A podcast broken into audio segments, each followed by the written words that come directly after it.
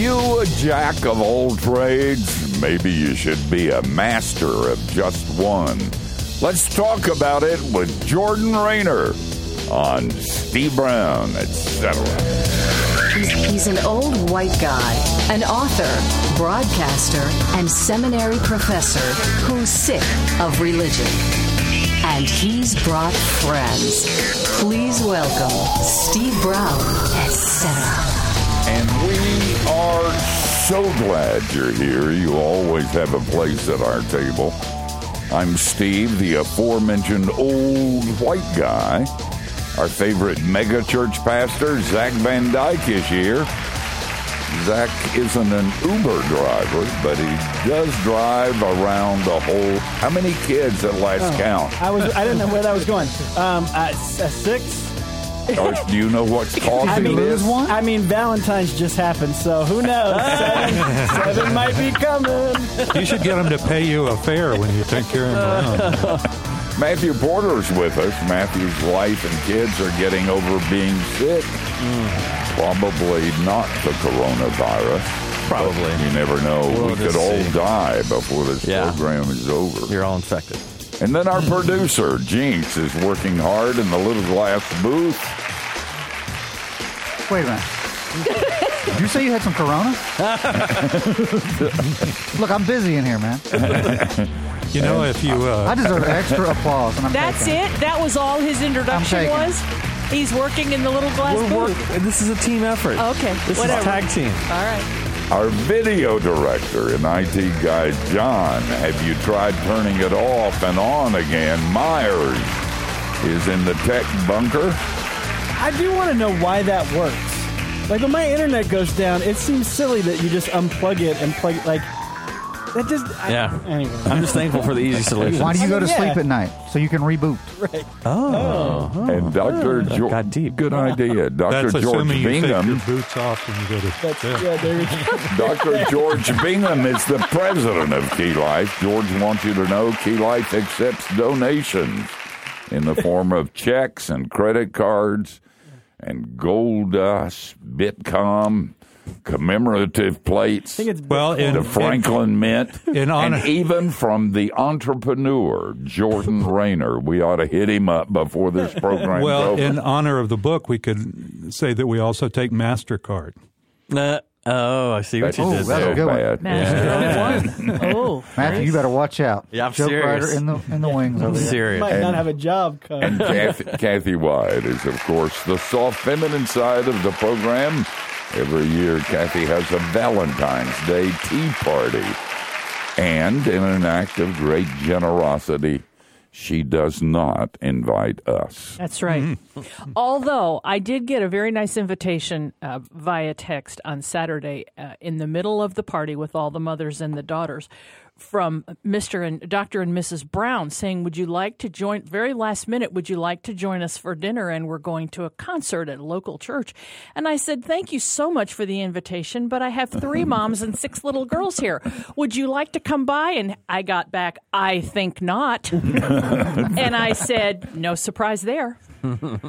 Hey, listen, Jordan Raynor is the author. Um he's, first of all, a Presbyterian missionary to Baptist. he's an author, a serial entrepreneur, and executive chairman of Threshold 360. He's spoken at Harvard University, South by Southwest, and TED. Jordan has twice been selected as Google Fellow and served in the White House under President George Bush. Jordan's previous book, Called to Create, was a national bestseller, and his new book, which I hold in my nicotine stained fingers, is Master of One. Find and focus on the work you were created to do. Jordan, if I do that, will I get rich like you? I don't know about that, but I think for the Christian, that's not the point, Steve. Uh, I, I, as I talk about in the book, I think the purpose of work is the purpose of life, right? Which is to glorify God and love our neighbors as ourselves. And uh, I think that's why we should care about excellence. I think that's why we should always be searching for strategies to do our most exceptional work because it's a means of glorifying God and loving others. Part of our worship. We, uh, you have uh, lauded work, and as you should, biblically. But we live in a culture where work is no longer a place of definition and excellence and and worship. Is we've gone down some bad roads, haven't we? I think so. You know, I, I, I've had some people ask me, you know, why should Christians care about excellence in our work? And I think you got to go back and, and Oh man. Talking about excellence. My bad. Oops. Did No, we, it we lost bad. him? Got to It was- replace the yeah. batteries. It Oh, was. We're getting God. back. We're getting Okay. back. God was upset with us talking about excellence. Mm. and because God loved us, he put a glitch, a demon, if you mm. will, You don't in think the wiring of this program. you, you don't think God thought we were bragging about being excellent, do you? I don't know that we've He- ever done that. have I, we? I, I don't of think so either. But That, has, Gosh. that hasn't been. He's going uh, after the our wrong radio show. what, Zach? I think it's your fault. You said before I- you even got here, everything went I- wrong I- today. I've, three things have gone wrong already today, and and, And now this is the four. four. So yeah, I'm, I'm Thought it was us. But but this also could be hmm. Matthew masterminded this because we're having to reboot the There you show, go. and There you go. and the reboot was in the promo. I mean the in the intro. Did you? it's all coming We together. are dragging that joke all the way out. all the way out. just But, Did but you listen, do that on purpose? Did Yeah. you have a Yes. premonition or yeah, something? it's it's I can't explain it. oh my Hey, goodness. folks, be patient. We have, eh, we do. We're making have, sure he still wants to talk to us. We have excellent people in the glass booth, and they're contacting him, Yeah. and we will In an reboot. We've way. often wondered if Cyber guests attack. want to hang up after our intro, and they. Just never do. Maybe this was his way of graciously getting out of the Yeah, interview. starting a little He was like, static. I, I and- can't. He finally I had the Can't do this. he had the I'm going through a tunnel. I can't hear y'all. Like, Yeah. sort of like you do with your headphone. You're talking to somebody about having Timmy, you know, sing in front of the church. Right, right, right. Oh. No, he wouldn't do that to us because he's a Christian. Yeah, but we did have And one. Christians don't do things. We did like have that. one guy one time that hung up on us. Oh yeah. Yeah. and we hung up on one too. Yeah, that was true. That was the worst interview we ever did. At least, it, at least we don't have a. But we know we don't have a track record. It's only happened Yeah. a couple times. We didn't hang up on him. We ended the first segment, and Steve just said, "Well, thank you for being on the show." It was a smooth We still had transition. Four segments. I can still hear the intro music. Oh, Jordan, Well, please don't be like that. Please. We've got this a, is training for us. the next come back, time Jordan. this happens, we'll we'll act like it was planned. Uh, that's and right. we will seem to be excellent. in an excellent way. And yes. our guest then will praise us as mm. an example in his next book. There you go. Excellence. That works for me. I would prefer not to be a cautionary tale, given the choice. Yeah, right. You don't always get the choice. well, I sure Well, hope- how's it coming in there, guys? What do you think? I think think? we're close. Uh, You- John, how are we doing back here? You think maybe we might actually I'm have back. him? Oh, Yay. All right. let me let me give you the question again. The question is this: We live in a culture where work is not lauded, and even in the church, it's not held up as something that's good. Yeah, you, that, that's a great point, Steve. I couldn't agree more. I think a lot of us in the church and in the broader world have forgotten uh, that work is worship. I think we view work as a meaningless means to an end. We go to work to collect a paycheck and move on to the truly meaningful things in life. But that is not at all the biblical picture of work. Uh, you know, I find it fascinating personally that the Bible is the only religious text that says that God Himself worked. Every other religion says that the gods created human beings to work and serve the gods. Only Christianity says that God himself created and was productive and worked. And then he created us in his image and called us to fill the earth through our work. Uh, so work is not meaningless. It's one of the most meaningful things we do because when we do it, we have an opportunity to glorify God. And if that's true, I think we ought to have really high standards for excellence in our work, right? The opposite of mastery, I like to say in the book, the opposite of mastery is mediocrity. And mediocrity is a failure of love of our neighbor and a misrepresentation of our Father, whose image we are called to bear to the world. So good. You know, you don't hear very much in Christian circles. You hear it from motivational speakers, but they don't have the gasoline. But we ought, exactly we ought to be able to do this. This ought to be the subject of sermons, shouldn't it? And teaching in seminaries and colleges that are Christian. I'm making it. I'm making it my life's work uh, to help move that along, Steve. Hopefully, you guys can help me. I'd just like to say when he said, you know, God put us in here and said, work and fill the earth. I am doing my Yeah, job. That's, that's all. I, I just You get a gold I just star. Zach, there are some limits to this. We're, we're, we're called to create and procreate. Hey. Uh, There you go, Zach. you Puts the pro in your procreation. Once again, Now you have Zach to work goes extra hard to to pay the for head it. of the class. That's right. what kind of react? You talked to a lot of people in putting this book together. Uh, what kind of reactions do you get to the kind of things you talk about? Yeah, it's funny. So I, we went out and we interviewed about 25 world class Christians who are masters of their craft. Talked to Tony Dungy, the NFL Hall of Fame coach. Talked to Mr. Rogers, his biographer. Talked to Emily Ley, a bunch of others. And you know the reaction. wait. we- Hold, hold it just a second, Jordan. We're going.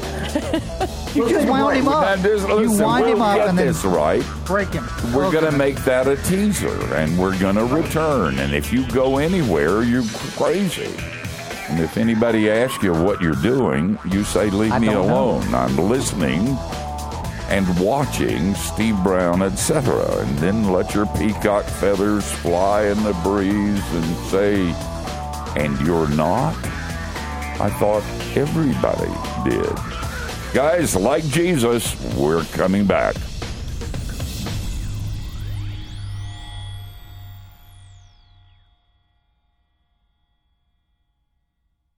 Hi, this is Eric, producer of Steve Brown, etc.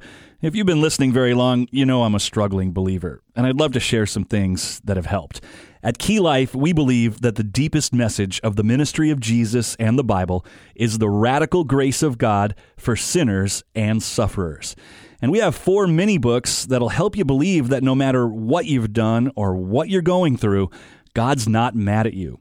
Feeling Guilty, Suffering, and Faith and Doubt by Steve Brown will help you apply healing biblical truth to where it hurts the most. And my mini book, The Gift of Addiction How God Redeems Our Pain, shows that coming to the end of ourselves is actually the beginning of faith. These four mini books are in the Grace for Sinners and Sufferers mini book combo, and it's available at keylife.org for a suggested donation of $12. They're also individually available for a suggested donation of $4.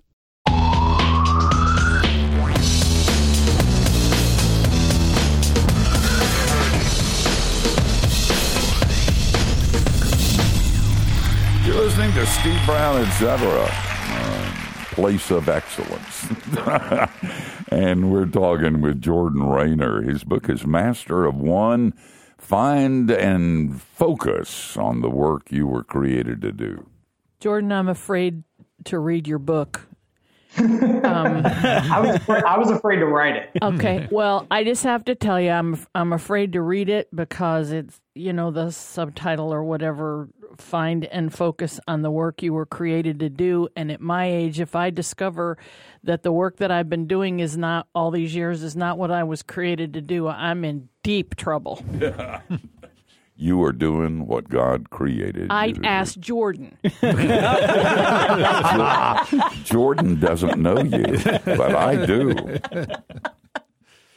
That is the best sign, right? So I talk a lot about this in the book. If work is service, then to find the work that we were quote unquote created to do, uh, you know, the best people to ask are those we serve, right? Those we work with, those we work for. Uh, it's giftedness that we're after primarily, uh, not not necessarily short term passions and happiness. The other thing I'll say is, you know, I think one, one of the myths I hope to debunk in the book uh, is that there's this magical one thing. There's only one thing on earth that we could possibly do to glorify God and love others through our careers. I just don't think that's true. I think we treat career almost like Hollywood treats the mythical Mr. Right, as if there's one soulmate on the face of the planet that we could spend our lives with.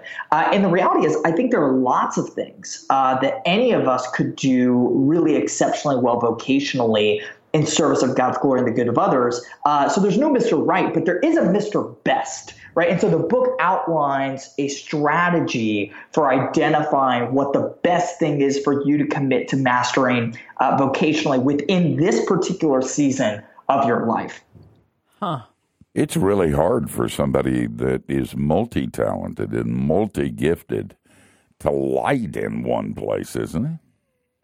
Yeah, I think it is. So one, one of the things we talk about uh, in the book is the difference between your one thing being super specific and being really broad, right? So I think C.S. Lewis is a really good example of this. You know, on the surface, Lewis looks like he was a master of many things, right? So he was an exceptional writer of fiction and nonfiction. He was a fantastic teacher at Magdalen College in Oxford. He was a great radio broadcaster, uh, not much unlike Steve Brown, right? So, you know, he was, he was good at a lot of different things.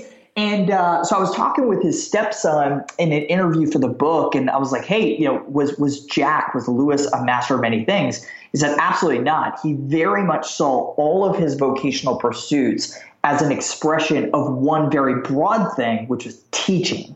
He was a masterful teacher yeah. in everything that he did. Hmm. That was the thing that he was pursuing mastery of. He just happened to apply it in a couple of different contexts. And I actually think most people's one thing is broad. Yours might be communication. Mine, for example, is entrepreneurship. So whether I am leading a tech software product to market or bringing books or my podcast or something like that to market, it's still, from my perspective, the same, uh, multiple expressions of the same one thing, uh, which for me again is entrepreneurship. So that was like very freeing.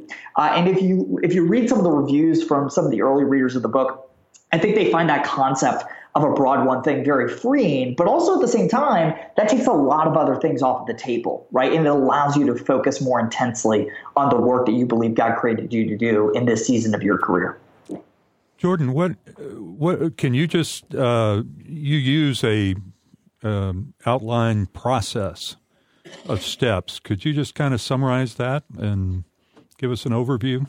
Yeah, so this came from the 25 or so interviews we did uh, throughout the course of the book. And basically, there's what I see as a four step path to mastery. Step one is explore. Uh, so before you commit to being a master of one, you should be a jack or Jill of all trades. You should try a book different things to figure out what you're good at right? I think I, I, think we ask young people to choose their one thing way too early in life. So that's step one is explore. Step two is choose. Once you've gotten enough data and feel like you know directionally uh, what you can be most exceptional at in your career, commit to it and decide to pursue mastery of it over some significant period of time. Step three is eliminate once you know what you're saying yes to, eliminate everything else that might be distracting you from mastering that one thing.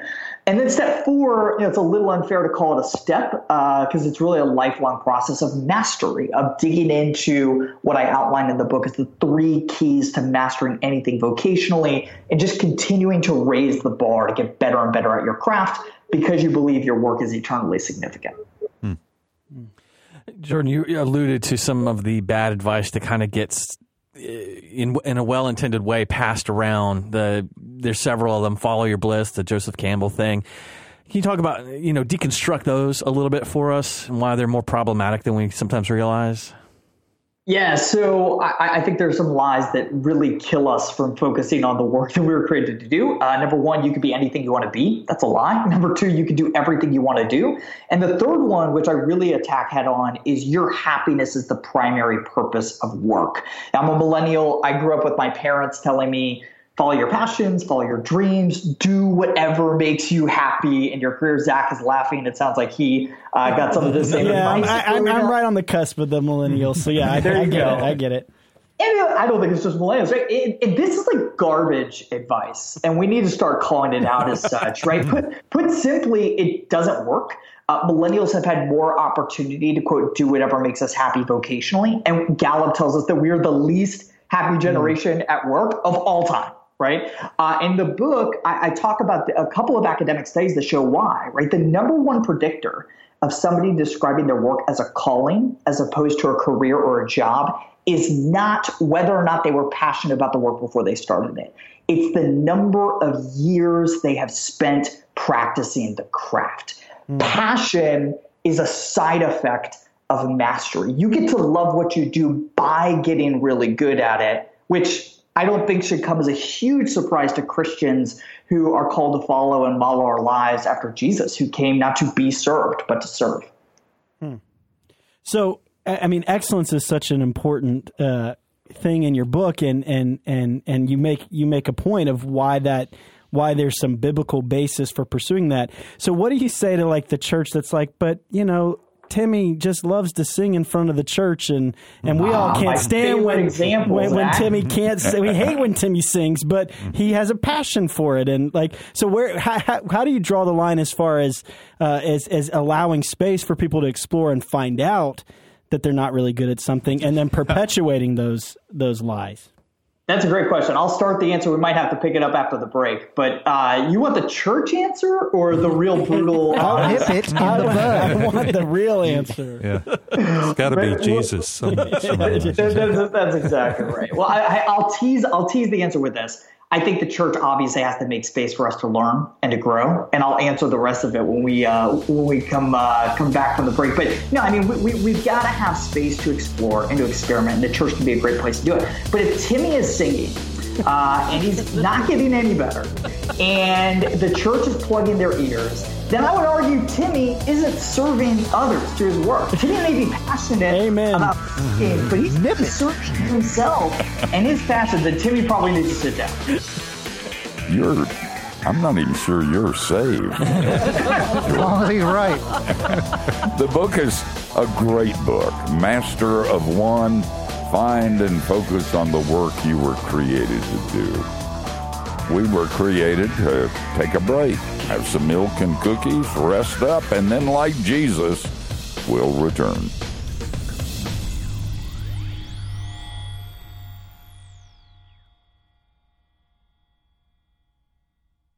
From Key Life comes two mini books What Do You Do for a Living? and Life After Retirement.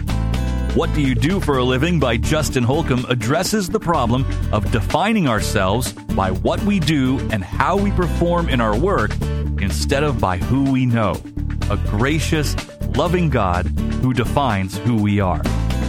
Life After Retirement by Steve Brown examines how those transitioning from work to retirement often experience a loss of purpose in life and how the quest for personal significance can best be answered by God's radical grace, love, and purpose for our lives sufficient to carry us through this transition. What Do You Do for a Living and Life After Retirement can help guide people struggling with either work or retirement. These two Key Life mini books are available through keylife.org for a donation of $6.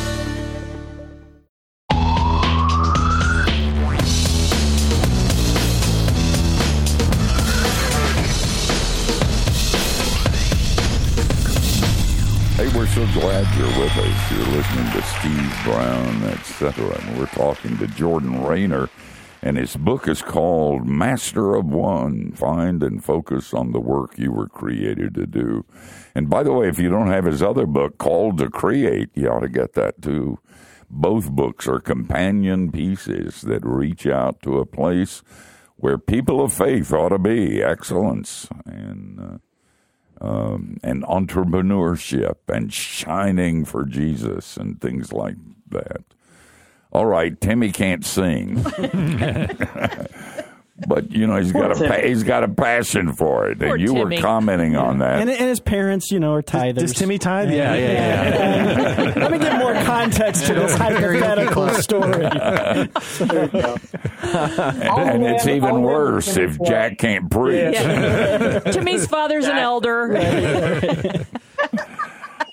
I'll land. I'll land the Timmy plane quickly, just to wrap up what I was saying. You know, listen, we've seen this a lot in the church, right? Where somebody's really passionate about something, and we think that that means that well, that's what they were created to do. Well, you know, God all throughout Scripture shows us His character of excellence. We're called to imitate that. So yeah, we should have people exploring their vocational interests. But again, I mentioned this a few minutes ago our happiness is not the purpose of work. The primary purpose of work is the glory of God and service of others. That's why we should demand excellence. So if Timmy wants to sing, great. He should sing. He should try it out. But if Timmy is making zero progress in his career as a vocalist uh, over time and deliberate practice, Timmy's got to do something else. If he cares about excellence and if he cares about serving others well, the problem is so few people in the church care because we, we, there's some disconnect between excellence and, and our work serving the world. That's the connection that we got to make for people. And once you make that connection and help them understand that their work is eternally significant, of course we will care about excellence. Yeah. Well, and I think another thing as Christians too, sometimes we also have a culture where if it's if it's if it's a good thing or or you know it could be a good idea saying no like we just have a hard time saying no to good things right and you kind of have to do have, that if you're gonna we have, we have, a really hard time saying no to good things in order to focus on the best things mm-hmm. and in the book i talk about i actually think jesus is a really good example do yeah. Maybe that's all he needs. Well, that's say. not a bad way to, to. We'll get him back. Uh, Jesus is a good example. You want to discuss that? Theologically and day he drove out uh, demons from the man at the synagogue. Then he went over to Peter's mother-in-law's house, healed her. Not sure if Peter was okay with that, but healed Peter's mother-in-law. uh, and then all the people from the town came to Peter's mother-in-law's house, and Jesus healed a lot of them. Right, so everyone goes to bed. And the next day, everybody wakes up. Jesus, like he always is, is by himself. And the disciples come up to him like, Jesus, where are you? Everybody's looking for you. They want an encore of healing uh, on day two.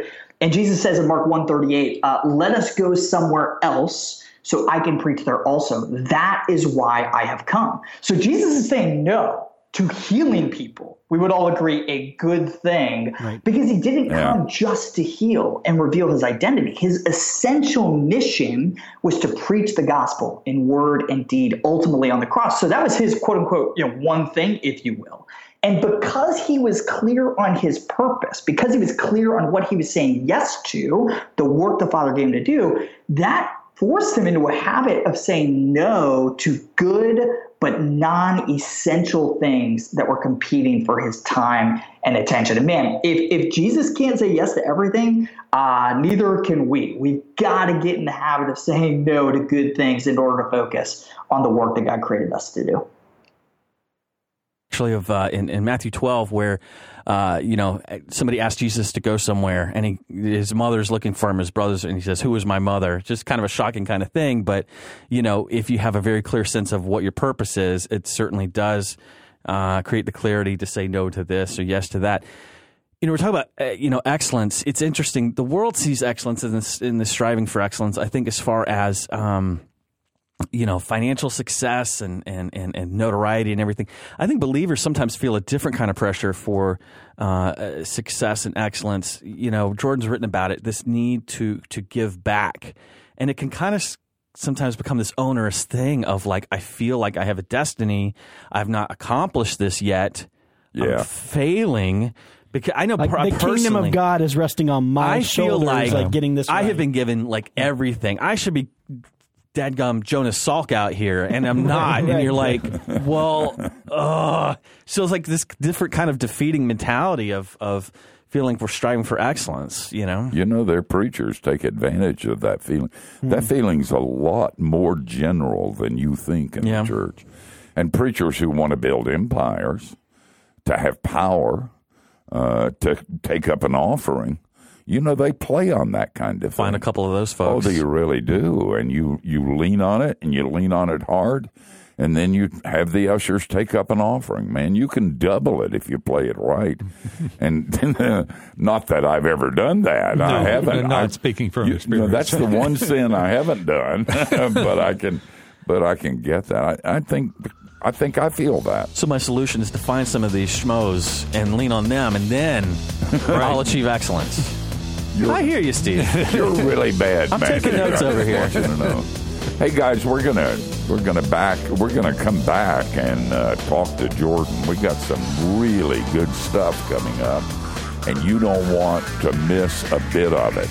By the way, this would be a great study for your Bible study or small group. The book is Master of One Find and focus on the work you were created to do. Um, and you can get a copy of this by going to our website, keylife.org. Hey guys, don't go away.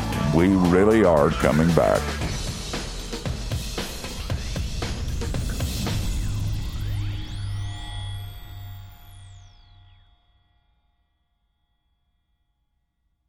You hear about the little boy with the new slingshot. On his first day out, he killed his grandmother's pet duck. Hid it in the woodpile, and his sister saw it. When she was asked to wash dishes or take out the trash, she'd say, Oh, Billy will do it. And then she would whisper to him, Remember the duck. Finally, Billy just couldn't take it anymore, and he told his grandmother. She said, I know. I was standing by the window. I saw the whole thing. I forgave you then because I love you. I just wondered how long you were going to let your sister make a slave of you. So if somebody keeps whispering to you, remember the duck, run to Jesus. You're already forgiven. I'm Steve Brown. You think about that. Share what you just heard with a friend. Go to youthinkaboutthat.com.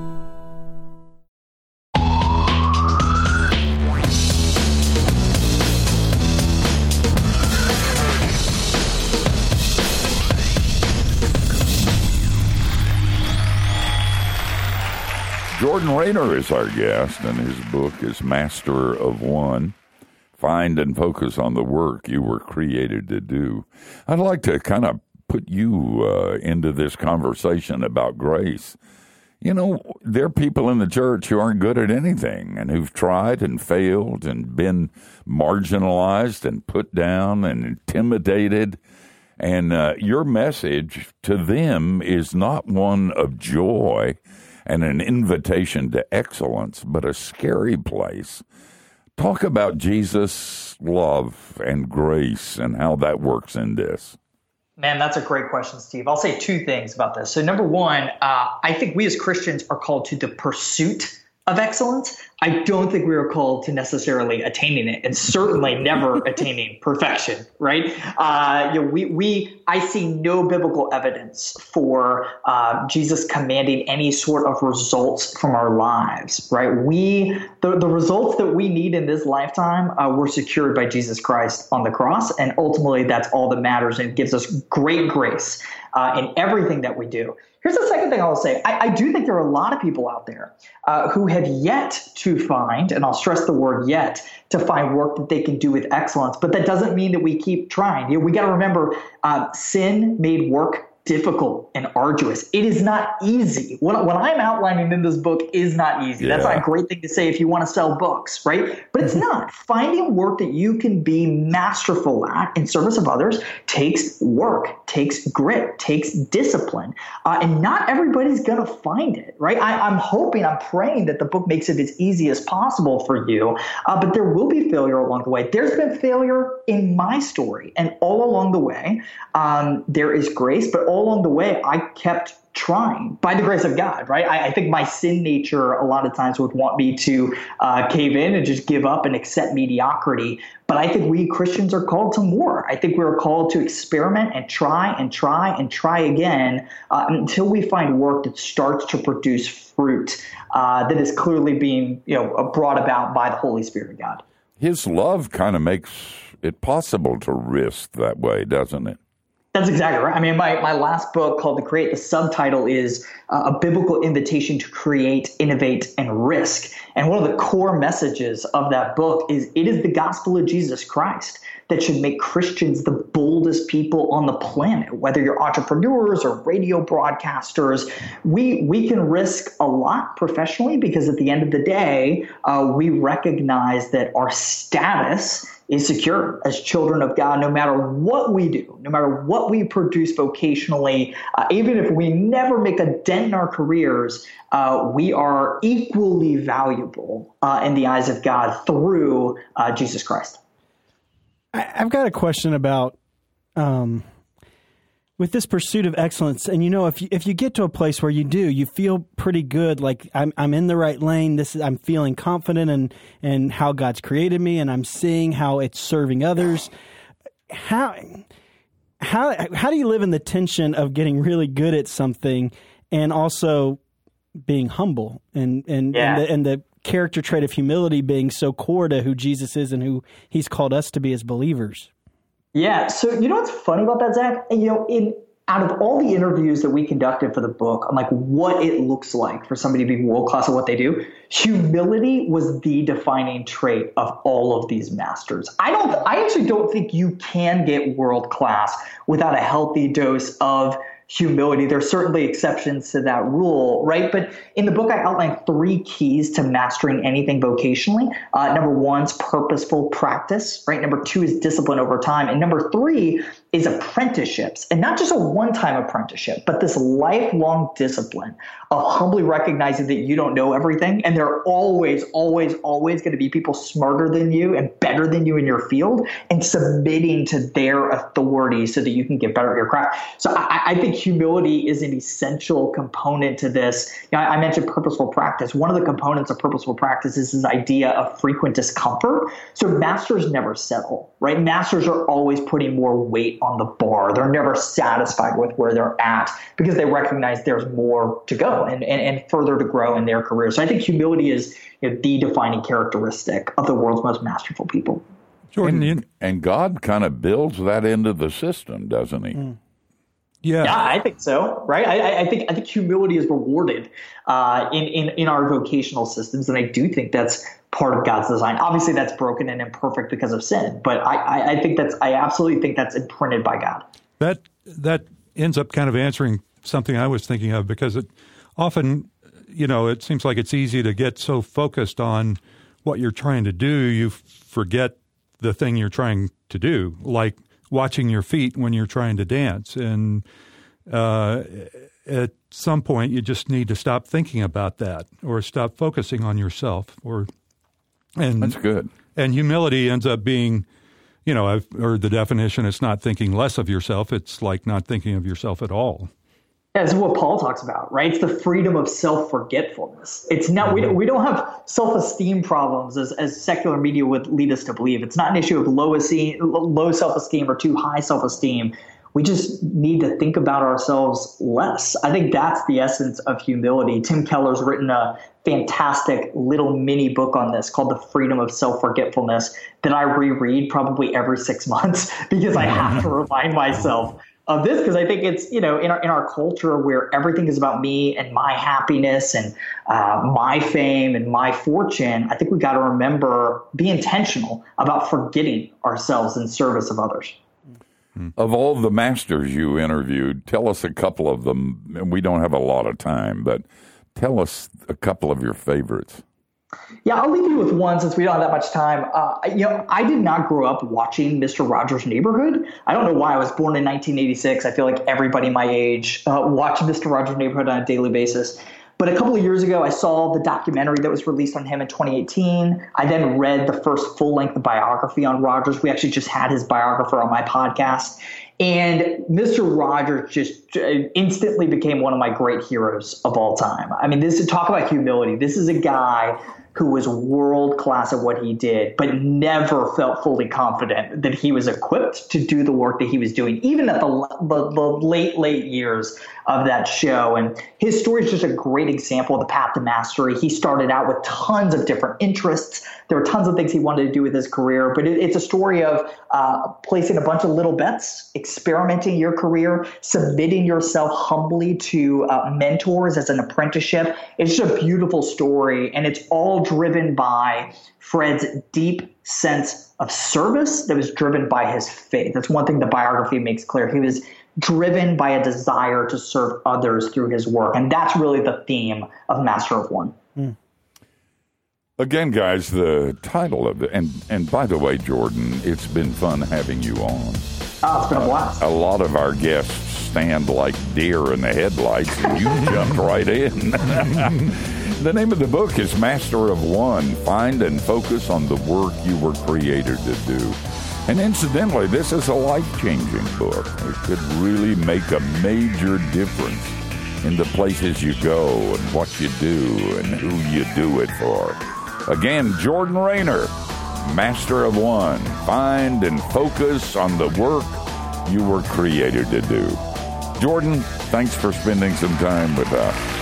That's been my pleasure. Thank you for having me. Guys, we're going to come back and tell you who we're going to do it unto next week. So don't go anyplace.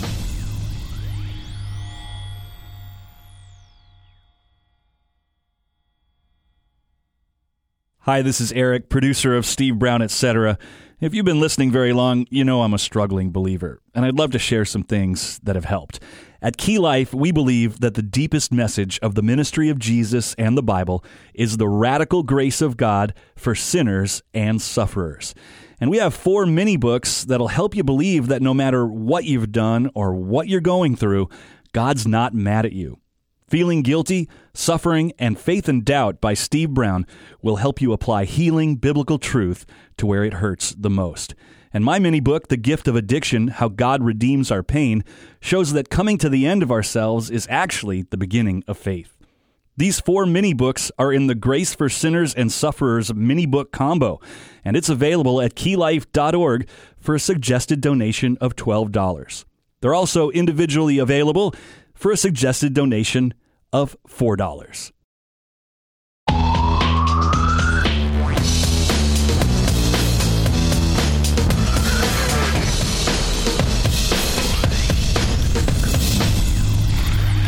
That was a great hour, and I really enjoyed. You know, when I looked at the book and I spent some time with it this morning, I I kind of winced. It sounded kind of like, you know, a motivational speech, and you know, change the world, make a difference, make your life count. Don't waste your life. You know, the world's going to hell and you don't care, so do something and do it yesterday kind of thing. And I frankly, I'm just tired of that. I'm tired of that kind of thing. And I thought, I don't know if I can go through an hour, but that's not where Jordan's coming from. I mean, he's the guy gets it. And, you know, one of the dangers of teaching grace is that people will take advantage of it, but not in the way you think, not by sinning. That's okay. No, it's not okay, but I'm not talking about that kind of take advantage. What they'll do is just lay back and say it doesn't matter. I'm loved and accepted. I don't have to work hard. I don't have to be kind. I don't have to reach out to others. I don't have to show excellence. And that's not what grace does. Grace presupposes that you're going to screw it up and then provides a safety net so you can get on the trapeze and do flips. Mm. Otherwise, you would sit on the floor and say, I'm not doing that.